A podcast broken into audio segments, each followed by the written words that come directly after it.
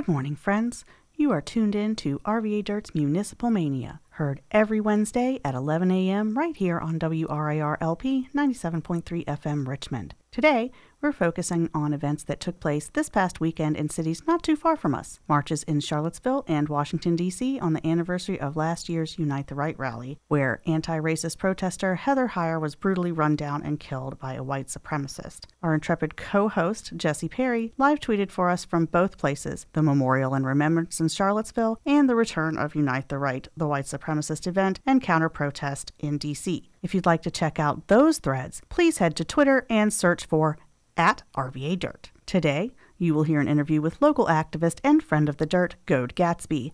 We'll focus on the events that actually happened versus what mainstream media was reporting. I know, I know, all you municipal maniacs are out there like, but where's our city council? They are on vacation, so we are off the chain. You might be thinking, why do I care what went on in C-ville and DC? Well, we think that racism and bigotry affects everyone in every city in America, and so here we are. Without further ado, Goad Gatsby.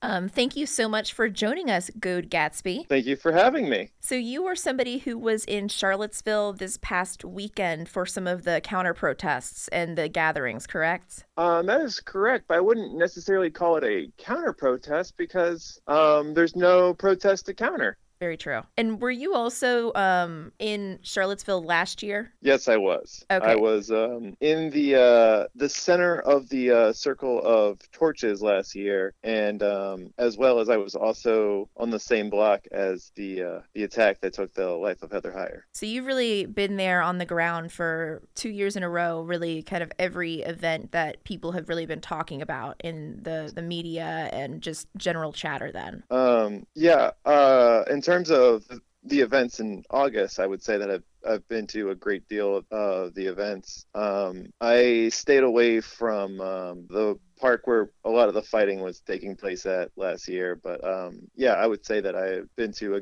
good deal of the events. I also try to make a point to travel out to Charlottesville when there's a need for community support for just regular visuals and uh, court support for the people affected um, and try to get a, uh, a good idea of what the community wants. Oh, I want to just thank you for for being there for all of that. Um, I think it's really important for people to be on the ground consistently, especially. You're welcome. If you kind of wanted to just talk about, you know, what happened this past weekend and the experience and how how things went this past weekend down there. Uh, yeah. So the first thing I did was um, on a Saturday of significance would be uh, I went I went down to the downtown mall uh, because I wanted to go to the memorial where the uh, the attack happened, and um, you know it was obviously blocked off. I had to go through a security checkpoint, um, my bag search, um, anything that was contraband had to be confiscated, and go through uh, and go through the mall. And the downtown mall is very similar to Richmond's Carytown, except that it's uh, usually closed to traffic, the exception of some side streets. But it was completely shut down this week, and um, it's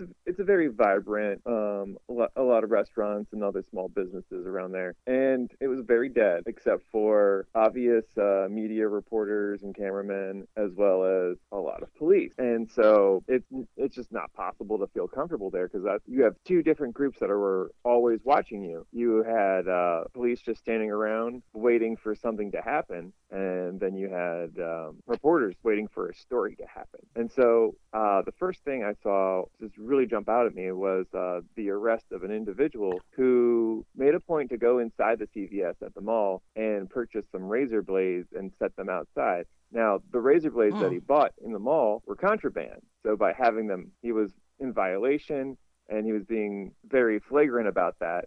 And so uh, about 30 officers from what I could tell, it just surrounded him and took him out. And uh, I later found out that he was um, charged. I think it was disorderly conduct. I think he was charged with. Um, yeah, and that was that was just the re- result of what was going on. Of there's just so many things going on at once. And so um, I, uh, of just like so many cameras from different cities. As as I said, 700 Virginia State police officers were around. And then I um, I came across a black bloc group uh, I they were almost all of them were from out of town. They were uh, they wanted to go to the uh, the Heather Heyer Memorial, and um, you know they tried to go through uh, the shortest route possible. There was the barricade. They said go around. After a minute, everybody discussed. They decided they were going to go through the checkpoint, but they were still um, they were still in um, black bloc, which would mean um, and I would I would call this a soft black bloc, which would be almost all black bandanas, something to obscure your identity but not conceal it. And they wanted to go to the site where someone was murdered and pay their respects and reflect on what had happened the year before. And to go through a security checkpoint and then all of these cameras just waiting for a story just seemed very, very difficult for those people. Um, when they made it there, so many cameramen were getting really close, uh, taking pictures. You could keep hearing the snaps over and over. And they, they just wanted a minute. You know, there were people yelled out like, "Hey, you can get your picture. You can get your picture after this. Just let us have some time here." And I think I think that really set the tone of of uh, how how things uh, felt at that time. Because you know people didn't come for a street fight. Like everybody like the uh, the narrative coming into this was oh another street fight. No it's people coming into this to try and get the closure they wanted uh, to try to mourn to try to reflect on this. Uh, I'm trying to remember her name. I ran into another reporter and I'm feeling really bad that I forgot her name right now. Uh, on August 12th of last year a fascist broke her arm and gave her a severe head head injury, and um, you know she was keeping her distance the whole time. I was like, yeah, you you understand what's going on, like you know what's up. Like, and I gave up, came up and gave her a hug, and um, that's that's how I felt about it. And that was yeah, that was Saturday morning, and then on Saturday night, so UVA had been had shut down the rotunda and the lawn and had it only for lawn residents so it was completely fenced in. And so the Virginia students who um, had been leading the anti-racism action for quite some time, who were dead in the circle in the rotunda with me, um, who were also assaulted, they were they were given um, first access to the site to hold the rally, in which they said, um, "This doesn't feel like a free speech rally. This doesn't feel." We don't feel comfortable at all. We're surrounded by police. We're surrounded by fences. We have eyes on us everywhere we go. Like we, at the same time, like we're being told that this is for our safety, but you know, only people around us are police. So they decided to move over to a different part of the campus, in which uh, I personally witnessed seemed about 100 police officers with riot shields being moved from the lawn to um, about a little bit, uh, about a block over on the same same connected path, and just seeing such a very police militarized presence on a student's speech, the students trying to have a speech, just seemed extremely excessive. I think so, something to like to your point, especially very early on is that this was not a counter protest because there was no one else there. It really was yeah. a memorial to where there's 700 police mm-hmm. at some point during the weekend and it sounds like people in riot gear coming down 50 100 people at a time for people that yeah. were peaceful yeah um and so after that they decided to move move over to the amphitheater which is a few blocks down the road it was a big march and when they get there the police showed the signs of a kettling which would be completely surrounding everybody and um, making it so that there would be no way in or out without through a line of police. And so that's when the Virginia students decided to end their uh, their rally. Um, they felt like they couldn't uh, be given any chance to speak freely, so they had to just call it. And uh, everybody else marched through downtown. And in terms of everything downtown, because everything I've seen is based off of video out of the context, but uh, I I can tell you on what, how I felt and um, and what I've seen so far is that it was a lot of the police coming in to instigate and then realizing how outnumbered they were and then backing up because w- one thing very definite there is no property damage in, in charlottesville this weekend. No no injuries no nothing. All all Jake Tapper is talking about is how one person was like get this camera out of my face and then knocked the camera out of his hand. And this is this is what's been going on all weekend is people putting their cameras really close in people's face when they don't want it. When it's been a year of uh, individuals within the fascist movement trying to get as many pictures and photos of participants at rallies to try and um, come up with um, some type of conspiracy theory.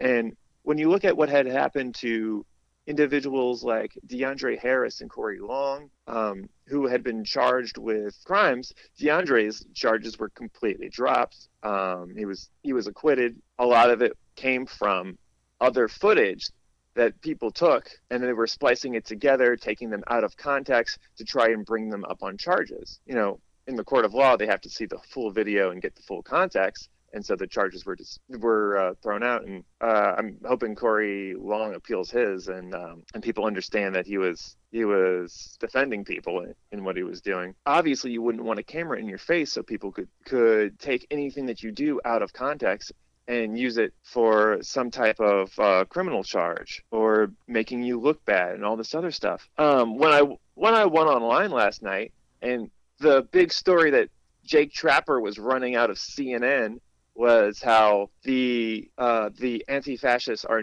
known to be violent and that's typical of a crowd. Like that's no like this is a crowd of many and one person. I, is is the camera okay? Like are we going to have to hold a memorial for the camera like what what about the violent people that are walking the streets a year ago? Like what about the strong military police presence? Why isn't that the story? At the end of the night everybody gets down to the downtown mall and they're like are, everybody gets real and they're like what are we really going to do? Are we did we re- are we really going to tear down this statue? Are we really going to have a huge confrontation with police? No we're not going to do that. Guys we had a wonderful march. Let's break up let's go with our friends let's go back to our houses let's go back to our cars whatever. That's that's what i kept on hearing. And so everybody everybody broke away and um, everything seemed just fine. Now in terms of the next day uh, sunday morning because um, um, people wanted to go to the uh, heather heyer site memorial again. And this was a group made up of much larger. Started in uh, Booker T. Washington Park, big list speakers, a lot of them uh, local organizers who've been working working in so many ways over the past year and longer than that. And um, you know they and they wanted to go to the site um, there was one arrest on the way for one person like going ahead of a police motorcade. I'm not sure I didn't get to see that. There were a few interactions with um, individuals of uh, far right political activities trying to be very provocative uh, to the crowd. But yeah, by the by the time they got there, there was a wall of police. They insisted that everybody from a crowd of hundreds go through the security checkpoint so they could get to the memorial site. People weren't having that, and uh, you know, I was I was pretty angry that I had to I had to take a step back because how angry I was. I was like, if you just move it back half a block, everything will be fine. Tensions got really high. There was a militarized vehicle deployed. Um, I witnessed uh, a um, Charlottesville police officer with um, uh, what are those called? It's like the um, the it shoots the canisters of less lethal rounds, I guess you would call those. Oh, be like oh. beanbag guns? Uh, it could have been a beanbag gun. It could have been like rubber bullet smoke. Uh, oh, yeah, it could the be canister canister gun where they shoot yeah, off the, the smoke. Yeah, and still still fresh in my mind from last week is how um, somebody was hit in the head wearing a helmet and it went through the helmet and gave them a, and gave the person serious head injury. So um, I I took a, I took a picture of that, put that on on Twitter. Um, I, I think I think you retweeted that. Thanks.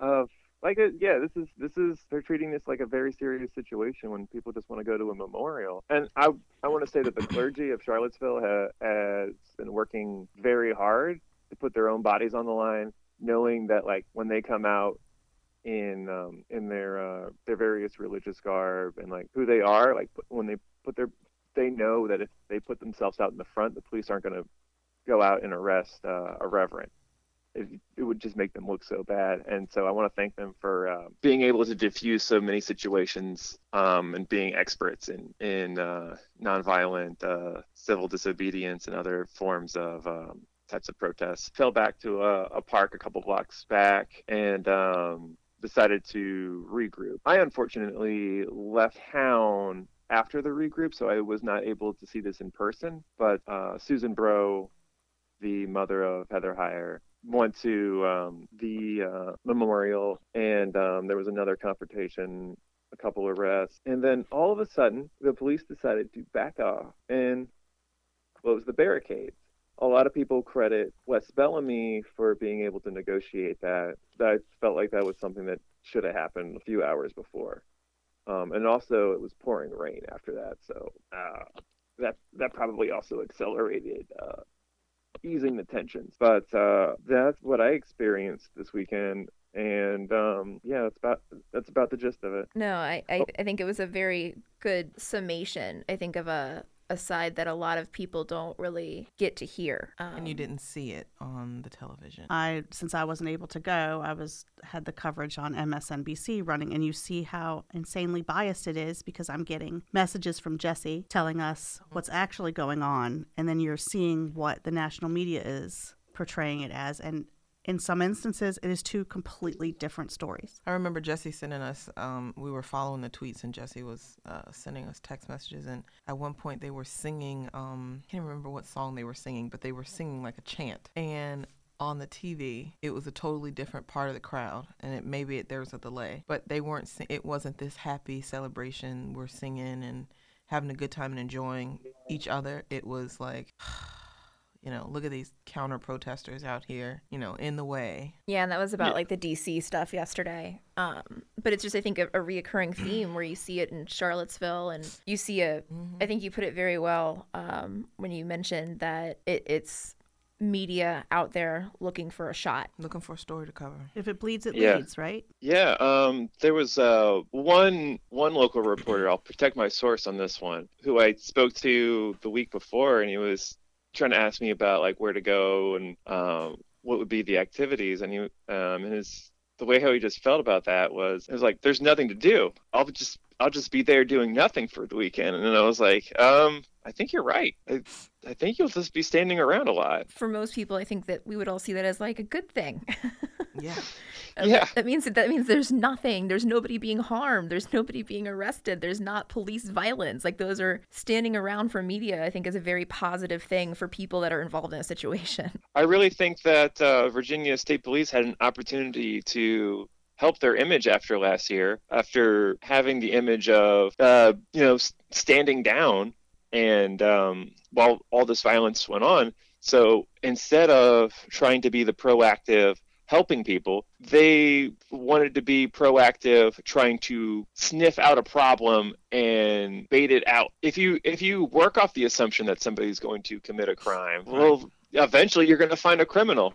You might have to make one in the process, but that's that's what happened. I I was hoping, knowing that I wouldn't probably get it, that you would have a hands off idea from everyone in the police department of like trying to instead come up and tell you like why this is a bad idea to protesters and tell them maybe you should do this action instead not deployment of of so many officers with riot shields like wouldn't it wouldn't it make sense to instead send a commanding officer over to the Virginia students and say, look, I know you're now deviating from what we thought was going to happen. And we want to know where do you want us? Like, how far away? Like, that. That would be like the idea of what a commander would want to do in that, that situation. And as far as I could see, that did not happen. When I was, I overheard uh, someone, I'm not sure how high up on the chain they were, but they were um, they were inside the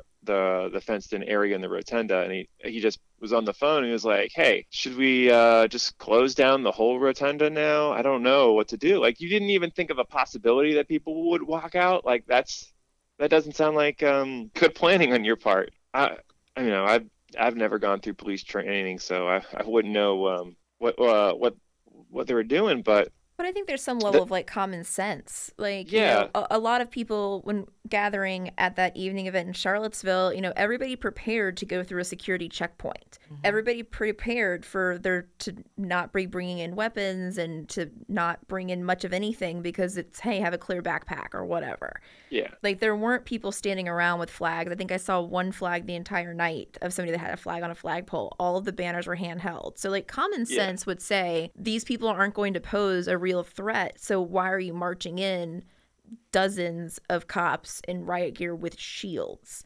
like t- take a step back and use just a common sense approach to the situation, which I don't feel like is really what happened. I think that was part yeah. of the problem because last year they looked at the situation and didn't and underreacted too late, and then this year under new leadership, which that's really who I feel for a little bit because she um, was between a rock and a hard place. I don't think she really knew how to respond because she didn't want to catch the negativity of not being prepared last year. So, but um, she, who, she who are you? The the new chief of police in in Charlottesville. Oh, okay. Um, um, it's a black woman, and yeah, um, yeah, Chief Brackney. Um, yeah, and I, I, I, I feel sorry for her because people are gonna blame her per se, but it wasn't.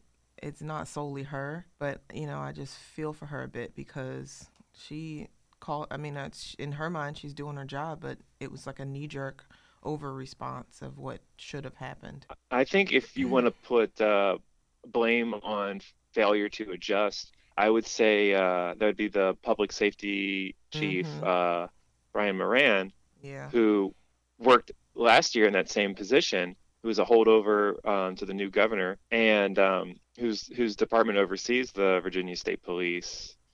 And um, I, you know, this is somebody like you would think would have better better insight. Like if, mm-hmm. if you if this is your fifth year on the job, and you know your second time to Charlottesville now, you should you should have the tools. Um, and I think it was also a level of uh, getting state police to act more like I would want to say like Ranger Smith from Yogi Bear. That's that's your ideal cop right now. Like you inst- instead of going into the cave and trying to stop the bear, like you need to go up to him and be like, "Hey, don't steal that picnic basket." That's that's the idea. And you know they didn't they didn't do that um, they focused on um, property protection as well um, and i think that's a huge terrible idea to, to do that like we're just going to focus on property protection mm-hmm. Um, they set aside $2 million for emergency funds for any type of uh,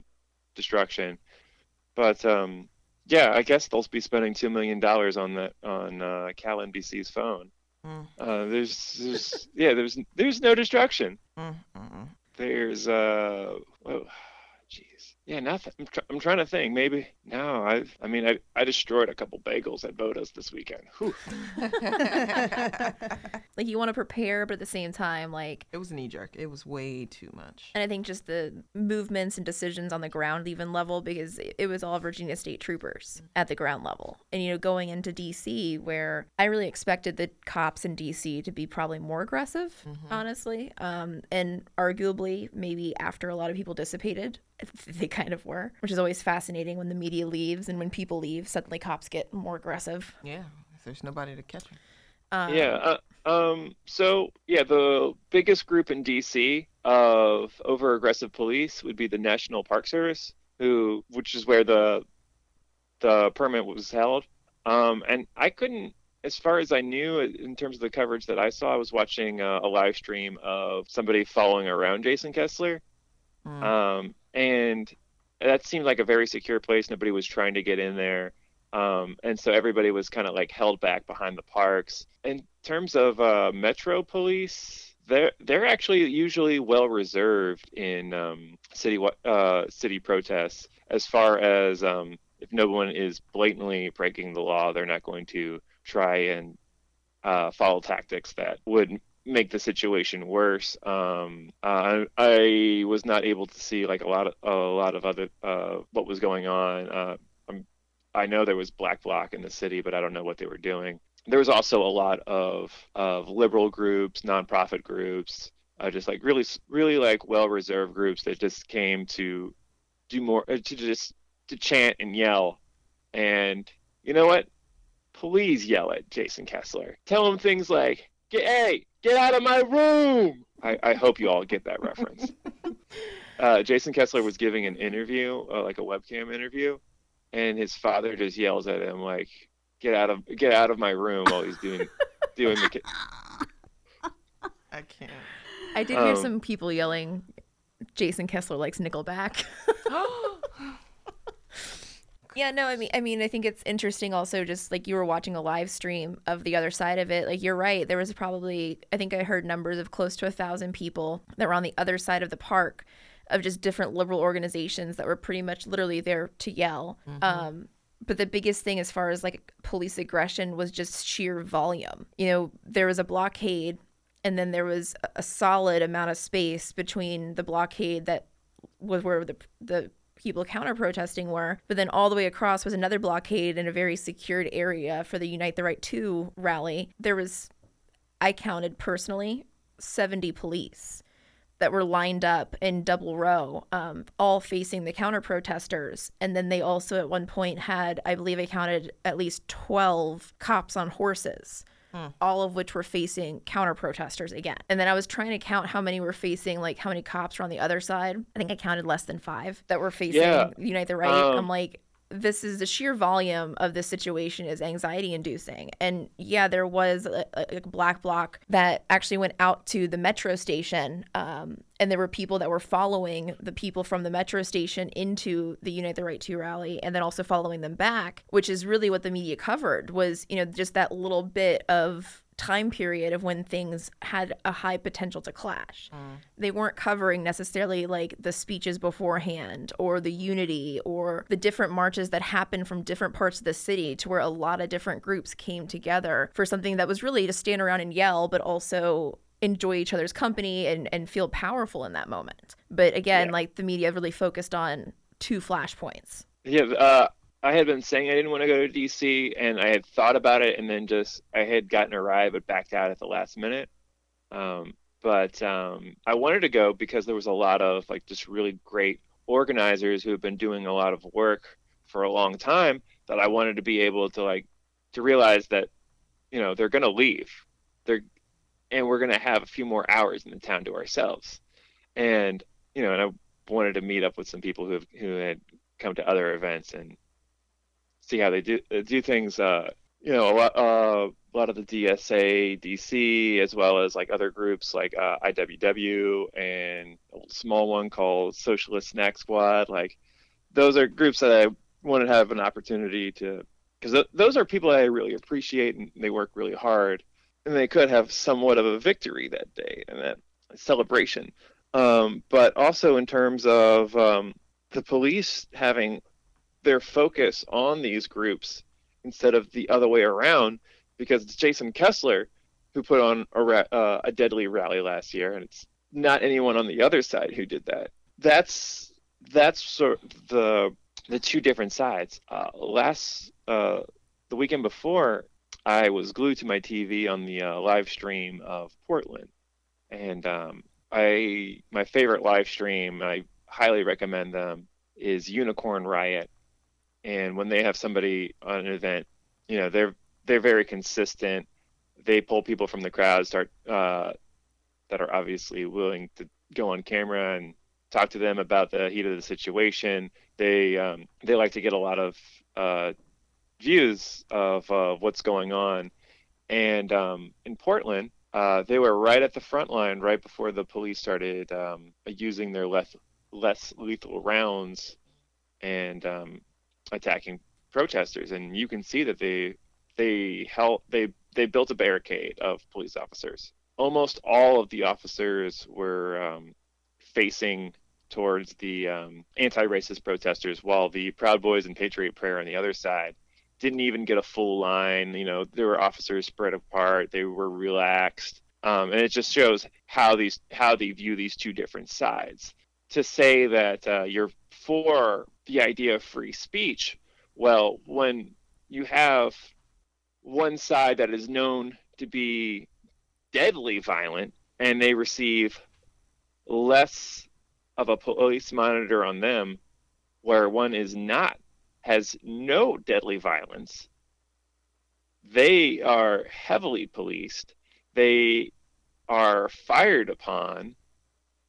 You know, the thing about Unite the Right too was supposed to be a, a free speech rally, as well as the idea of um, white whites are being oppressed, and so how can you say that this is a free speech rally when it's fundamentally designed to go against left wing protesters to strip them of their ability to organize and protest within legal context, uh, context by having this idea that all of these left wing organizers are plotting violence.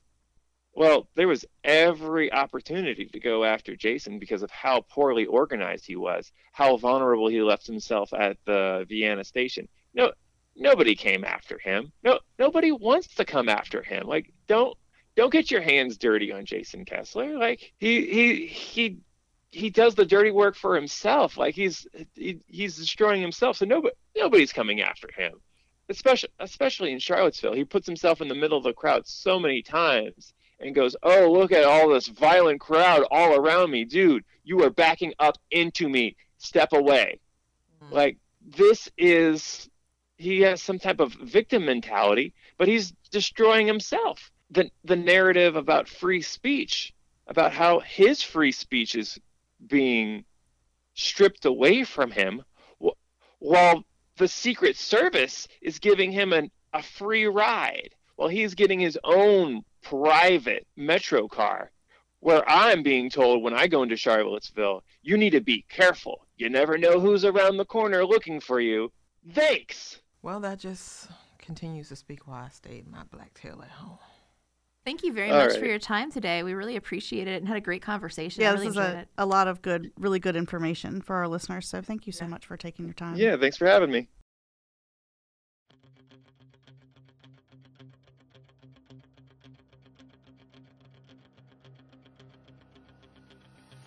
Hi, I'm Will, a youth volunteer from Maggie Walker Governor School, and you're listening to RVA Dirt's Municipal Mania on WRIR LP 97.3 FM Richmond. Yay! Go Will. Woo.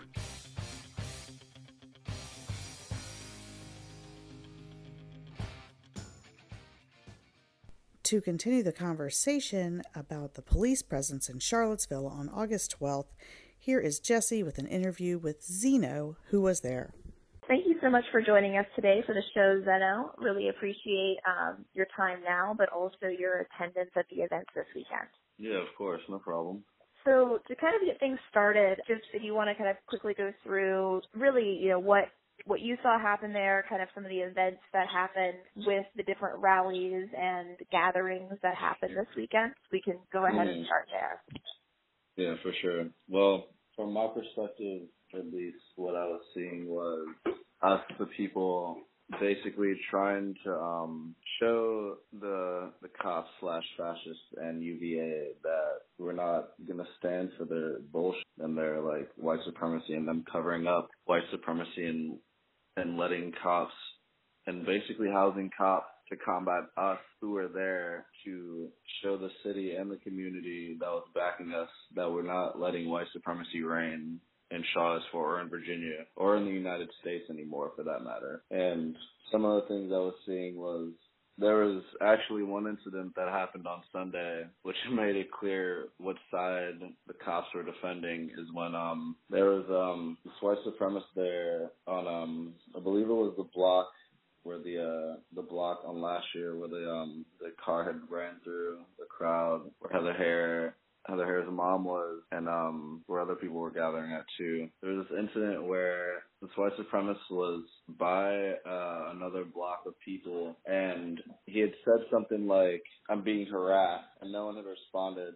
And then he was like, "There's a weapon over here," and before even checking or asking anyone if there was a weapon, cops had immediately just rushed in and took the side of the fascists who had basically just lied and they pretty much just took orders from him and just came and brutally like arrested the people they had. Like there there was at least like there was at least 10 cops trying to arrest two people and they had like their knees on their necks and just like slamming them to the ground. And like one of the people was screaming i'm hurt i'm hurt i need help and they wouldn't let anyone get in basically what happened. So yeah that's that's some of the stuff that happened. Um that that incident first of all, that's horrific to hear about. Um, yeah.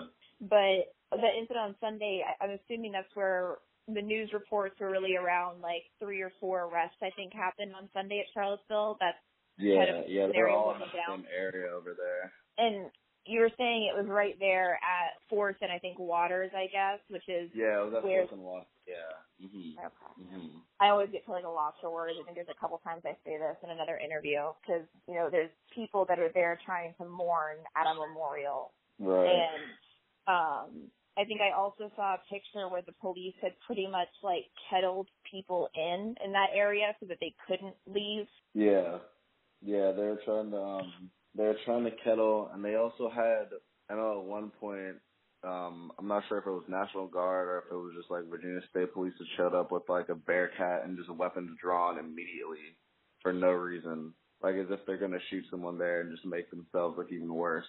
And that was like really ridiculous to me because they were there for at least like a couple hours just with their weapons drawn. Just like, what are y'all really gonna do? Are you actually gonna shoot somebody out here? Like, like honestly, it was just really, just really like ridiculous to see that. Yeah, Yeah.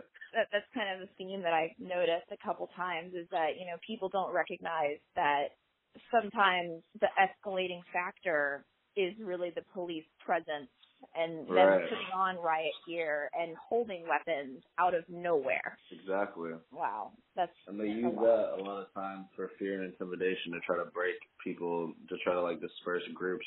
But we were there the whole time because personally I knew that they weren't gonna shoot anybody. They might have arrested people, but I was I was already there to um I wouldn't say to be arrested, but if it came down to it, I was gonna I was prepared to put my body on the line for that. So, how, in your perspective in these events, you know, what would have been a, like a better response from Charlottesville or just the police in general in some of these cases? Because you know, I, I personally, when um, when on Saturday night the pr- the rally moved, I don't Mhm. think I felt that much anxiety when all of a sudden I've watched 40, 50 plus riot cops just come marching down the side of something that was completely unexpected to me. I don't know why I didn't anticipate that. Um, Yeah. but you know, I, I keep trying to think, you know, what would a better scenario have been? Do you have any ideas about that, maybe? Yeah, a better response would be for them to not show up at period because the community knows that we're there for them and they understand that. UVA and the police don't understand that or they just don't care and just want to keep upholding this this image of white supremacy and all of that. Yeah. But her response with them for just to not show up at all because we weren't gonna we weren't there to like break in and just like complete like shamble like riot and just like destroy the streets. We were there to show the community that these are our streets and that we save us, not the police. If the police were there were already in guns. Like who are you protecting right now? Like you have you're clearly protecting the white supremacists if you're just gonna run up immediately on two people and arrest them without asking any questions, without any search or anything like that, and just run up on them and slam them to the ground under the assumption that they have a weapon and not actually checking for anything. You know? Absolutely. I think that, you know, it was interesting also to your point of like, I don't think they should have had to be there because, you know, last year there was a lot of criticism over the under policing, but that's also a situation where there was a known threat of white supremacists that were coming to hold space and there were Yeah. known threats against people's lives in that scenario. Whereas fast forward a year later, Jason Kessler had already withdrawn the permits. They were holding Unite the Right 2 up in DC. Mhm. There was no, this wasn't a counter protest. This, this was just a rally of people coming together for space. So it just, it didn't make sense to me as to why, what, what were they protecting against at some point? Exactly. It didn't make sense at all. And one of the major things, because like we knew what they're trying to do on um Saturday with that little like cage holding space, and that's one of the main reasons why we moved to show them that we're we can't be kettled. This force is not gonna like be stopped by y'all or anybody because we have the community's backing and they know that. You know. Absolutely. I, I think a lot of evidence is there. I, I, there was no property damage. You know, people were Right. marching through residential streets, but I was tweeting about it. There were people out there cheering everybody on. There were bystanders that were joining in and Exactly. excited yeah. to see this. Exactly. Yeah. Because even the bystanders know that like we're out there for them and we're out there putting our bodies on line for the community, and they love to see that. They love to know that they have actual people's backing because even even like the the civilians and bystanders saw like all the cops out there with their Bearcats and riot gear and were like, "This isn't. We don't feel safe." Like I had someone come up to me that was a bystander, like, "We don't feel safe. We feel safe with y'all, but not with them, with their guns drawn and everything like that." And wow, none of us had like, yeah, and none of us had like any weapons. So like, why would y'all have your guns drawn on people just marching against white supremacy and anti-fascism? Like that doesn't make sense to me. The only thing that does make sense is that they were there to uphold white supremacy and fascism and to basically be counter protesters to us in a sense. Um, yeah. Yeah. Just being there. And I mean, even in DC where, I mean, I had friends that were panic texting me because they were only seeing what was on TV, and I'm like, are they not showing the 70 police that are standing in front of counter protesters right now, or the right, exactly?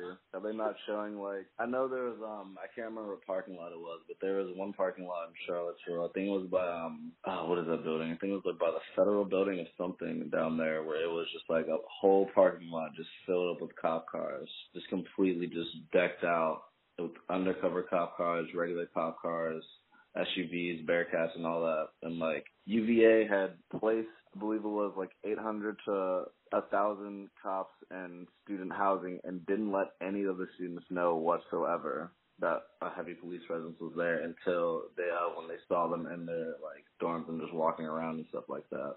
That's yeah. Interesting. Yeah.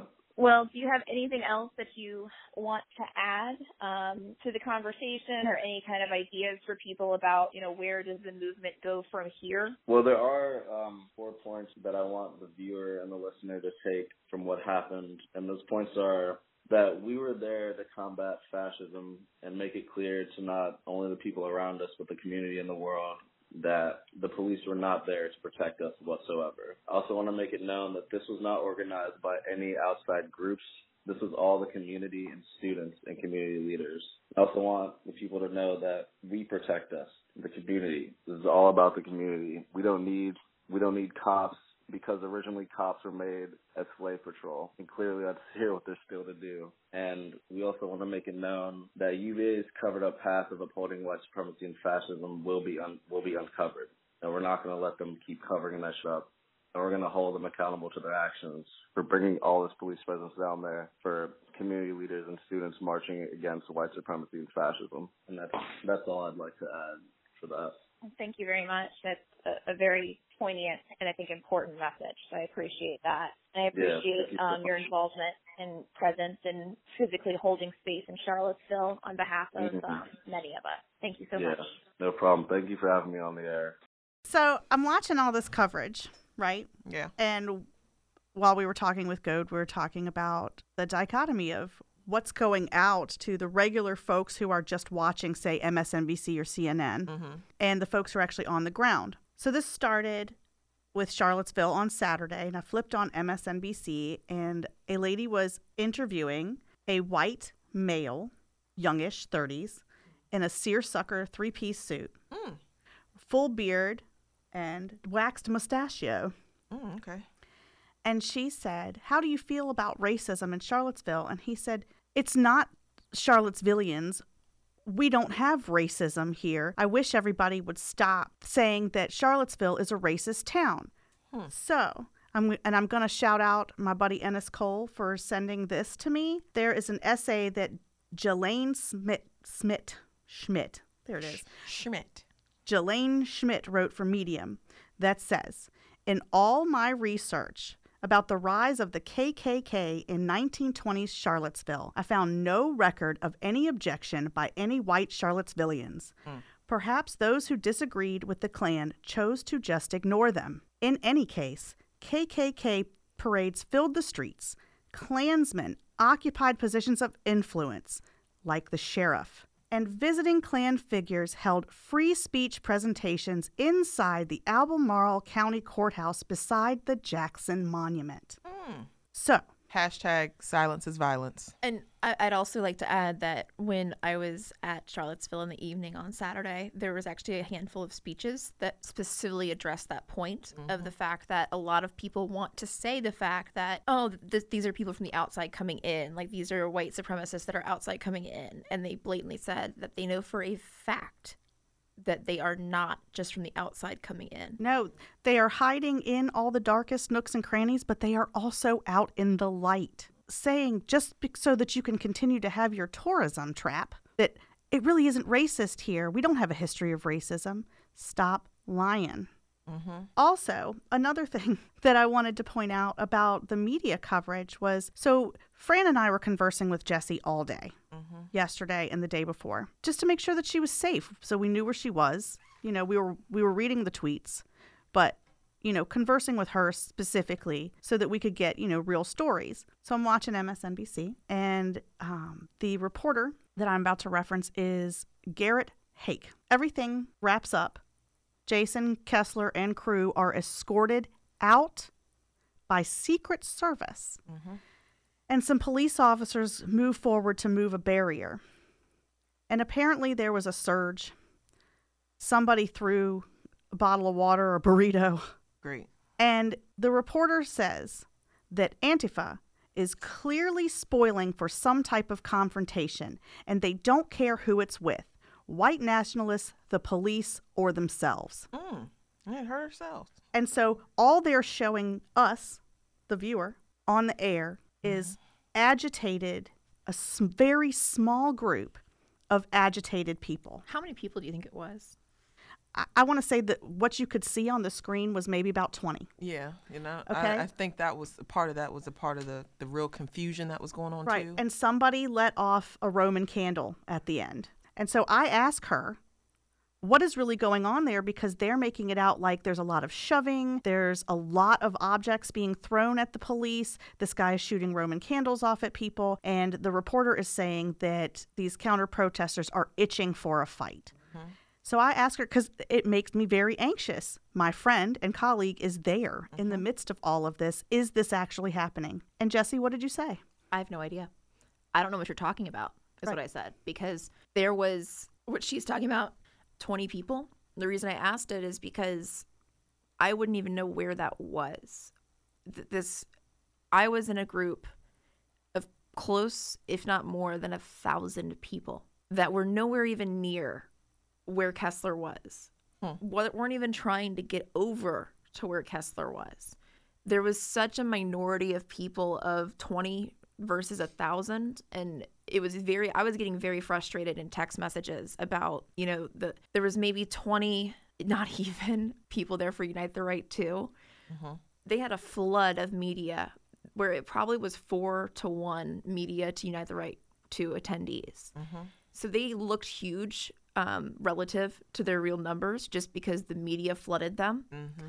and then you have a thousand people that are peacefully assembling and that part of the narrative is completely ignored. All of the speeches about gentrification, all of the speeches about the struggles of black women, of black trans women, all of the struggles of immigrants, all of the speeches and conversations that happened about that. No coverage. No coverage. No, no, absolutely zero coverage. I saw not one speech televised. Not one. All they cared about was following around and shoving cameras up in the faces of peaceful people. And if you're getting a camera shoved in your face and you didn't ask for it, of course you might respond with an aggressive tone. But that doesn't mean you're there itching for a fight. So when we get this narrative of fake news, things like this add fuel to that fire. When journalists, and I'm going to call us journalists loosely, when people like us are trying to get the real story out, our voices are drowned out because all they see is MSNBC, CNN, Fox News, ABC, CBS mm-hmm. reporting this, mm-hmm. reporting junk, reporting on a very small amount of people. And the, the projectiles being thrown at the police officers, didn't you say that the crowd was telling them to stop? Yeah, like uh, there's um if there was stuff happening over where the 20 other people were, um that might be a different situation. But there, there was, I, I will fully say, there was like a plastic bottle that was thrown over the police's head, not even at them. And then somebody did throw, um, like several minutes later, like a burrito, a half-eaten burrito at a cop. Y'all stop wasting burritos. I know. And so everybody was screaming at each other, like, stop it. Like, you're going to ruin this for yeah, everybody here. And people were really self-policing um, each other and trying to hold each other accountable for that situation and change that piece because people literally didn't want that news story to come out of like Mm-mm. this being the only thing but when you have it was announced to everybody there that c-span was doing a live stream of jason kessler you know and regardless of if there was a brief moment of like a shot of coverage of a pan or somebody there talking that is a totally different scenario instead of versus like live streaming the speeches that happen. Mm-hmm. being able to go back and have that footage. And you know talking to the things about like the cameras and people's faces um, i'm not i'm somebody who doesn't really care if my photo's taken. By the end of the night when i was in charlottesville on saturday night i was actively irritated with people. Because when you're walking first of all you have to think about this environment where there's a lot of people chanting but there is a police helicopter that has been over your head all day all day I really, I, I think I was tweeting about how insane I was about to go. And then to have like bystanders that are lining the streets like they're coming out to support you but you know that there's just live stream after live stream after live stream that you're appearing on people taking photos getting in your way mm-hmm. because you're in crowd situation like i was actively like ba- like knocking my head down so i wasn't on camera just and it wasn't even that i'm trying to hide myself i was just so done with it at that point well and also there are folks out there who have poor intentions mm-hmm. when it comes to um, exposing left wing protesters that get people hurt, that get people harassed. They do it for funsies. They don't have anything better to do. Doxing is a real problem. And so these people can identify you by your face and then go find your Facebook page and then go find your job and your family and harass the heck out of you. Mm-hmm. And so, and then by the same token, though, people say, oh, well, then why are you showing the faces of the Unite the Right people? it's a completely different story. They put themselves there, mm-hmm. they put themselves in a position to speak on these issues. They applied for the permit, right? So they expect to be on camera. To me the calls to tell people like if you don't want your face shown then you shouldn't go out there and you shouldn't counter protest when it's this is not a situation where again counter protest keyword here. This is this is a situation where you have white supremacists that have decided to start this. Yeah. They're coming out there and instigating this by being there to me, people that say, well, why, why you shouldn't go out there if you don't want your face shown, those are people who are supporting that system of white supremacy. And yep. they're reinforcing it because they're trying to scare people literally into not showing up. Speaking out. Yep. Right. Their constitutional right to speak out. And the Constitution does not say, please feel free to take everybody's picture and dox everyone that you don't like. No, it's not how this works. But if you are out there publicly spewing hatred. Yeah, is that somebody that you want to work with? You want to work beside them at your desk? Also, hate speech not protected. No, not you, protected. Is that, is that who you want in your neighborhood? Is that who you want in your community? And like, just if anybody doesn't know, I don't want to like spew this on anywhere, but there were people out there at, at UTR. One of them that I was literally just looking at that had a 1488 tattoo. If you don't know what 1488 is, that is literally a direct reference to Hitler. Mm-hmm. Mm-hmm and other white supremacist beliefs. Mm-hmm. Like these are not people that are just standing up. Like they, they for are using for their it. white civil rights, whatever the hell that is. That's a a term that should just be wiped from our mouths. Like, what is that? We have all the civil rights. I was gonna say, you mean just living as a white person? Because right. like, I don't know. I I, I really being born, we just somebody else to just to tell me, explain that to me. What the hell a white civil right is? I I just I don't. Okay white people, your existence is not threatened. Promise, promise. Well, it wouldn't be threatened if you didn't walk around like swipes and treat people poorly for centuries and then expect them not to fight back. If if black people and brown people were quiet about the way they've been treated, this wouldn't be a problem. Everybody would be fine. Sure, let them outnumber them. They're not speaking up. They're not saying anything. But as soon as black and brown people demand that they be treated fairly and that they not be targeted in our community for nonsense, all of a sudden now it's they're procreating too fast. or you know they're going to outnumber us they're taking our jobs. 20 30 yeah they're taking our jobs. They're taking our this. They're taking our that. Well maybe if you actually took those jobs and did those jobs and stopped complaining that they I'm, were beneath you. I'm just so i'm just so tired of hearing that narrative that you know immigrants are taking our jobs and the jobs that immigrants are working when they come here and work for pennies on the dollar are not jobs that you want. And if you don't like immigration, then go after the companies that hire these people day in and day out and pay them little to no wages to run their corporations so that you can have corn and crops and everything else that you have on the table that nobody else wants to do, those grunt jobs that no one else wants to do. If you have an issue with illegal immigration and that's who you want to target, go talk to those people. White genocide does not exist. No. If it does, y'all did it. All right then. Anything else we want to add? Yeah, RPS is still not fully funded, and there's still dirty ass water in Flint. There we go. And white people still white people in. And that will do it for today's Municipal Mania, recorded right here in the studios of WRIR LP 97.3 FM Richmond Independent Radio. We hope we gave you some things to ponder, most especially the fact that racism is real and, you guessed it, still wrong. If you want to conversate, hit us up across all social media at RVA Dirt, and remember, if you see someone spewing hate, say something. If you don't, you are part of the problem. Until next time, stay classy, Richmond, and stay involved.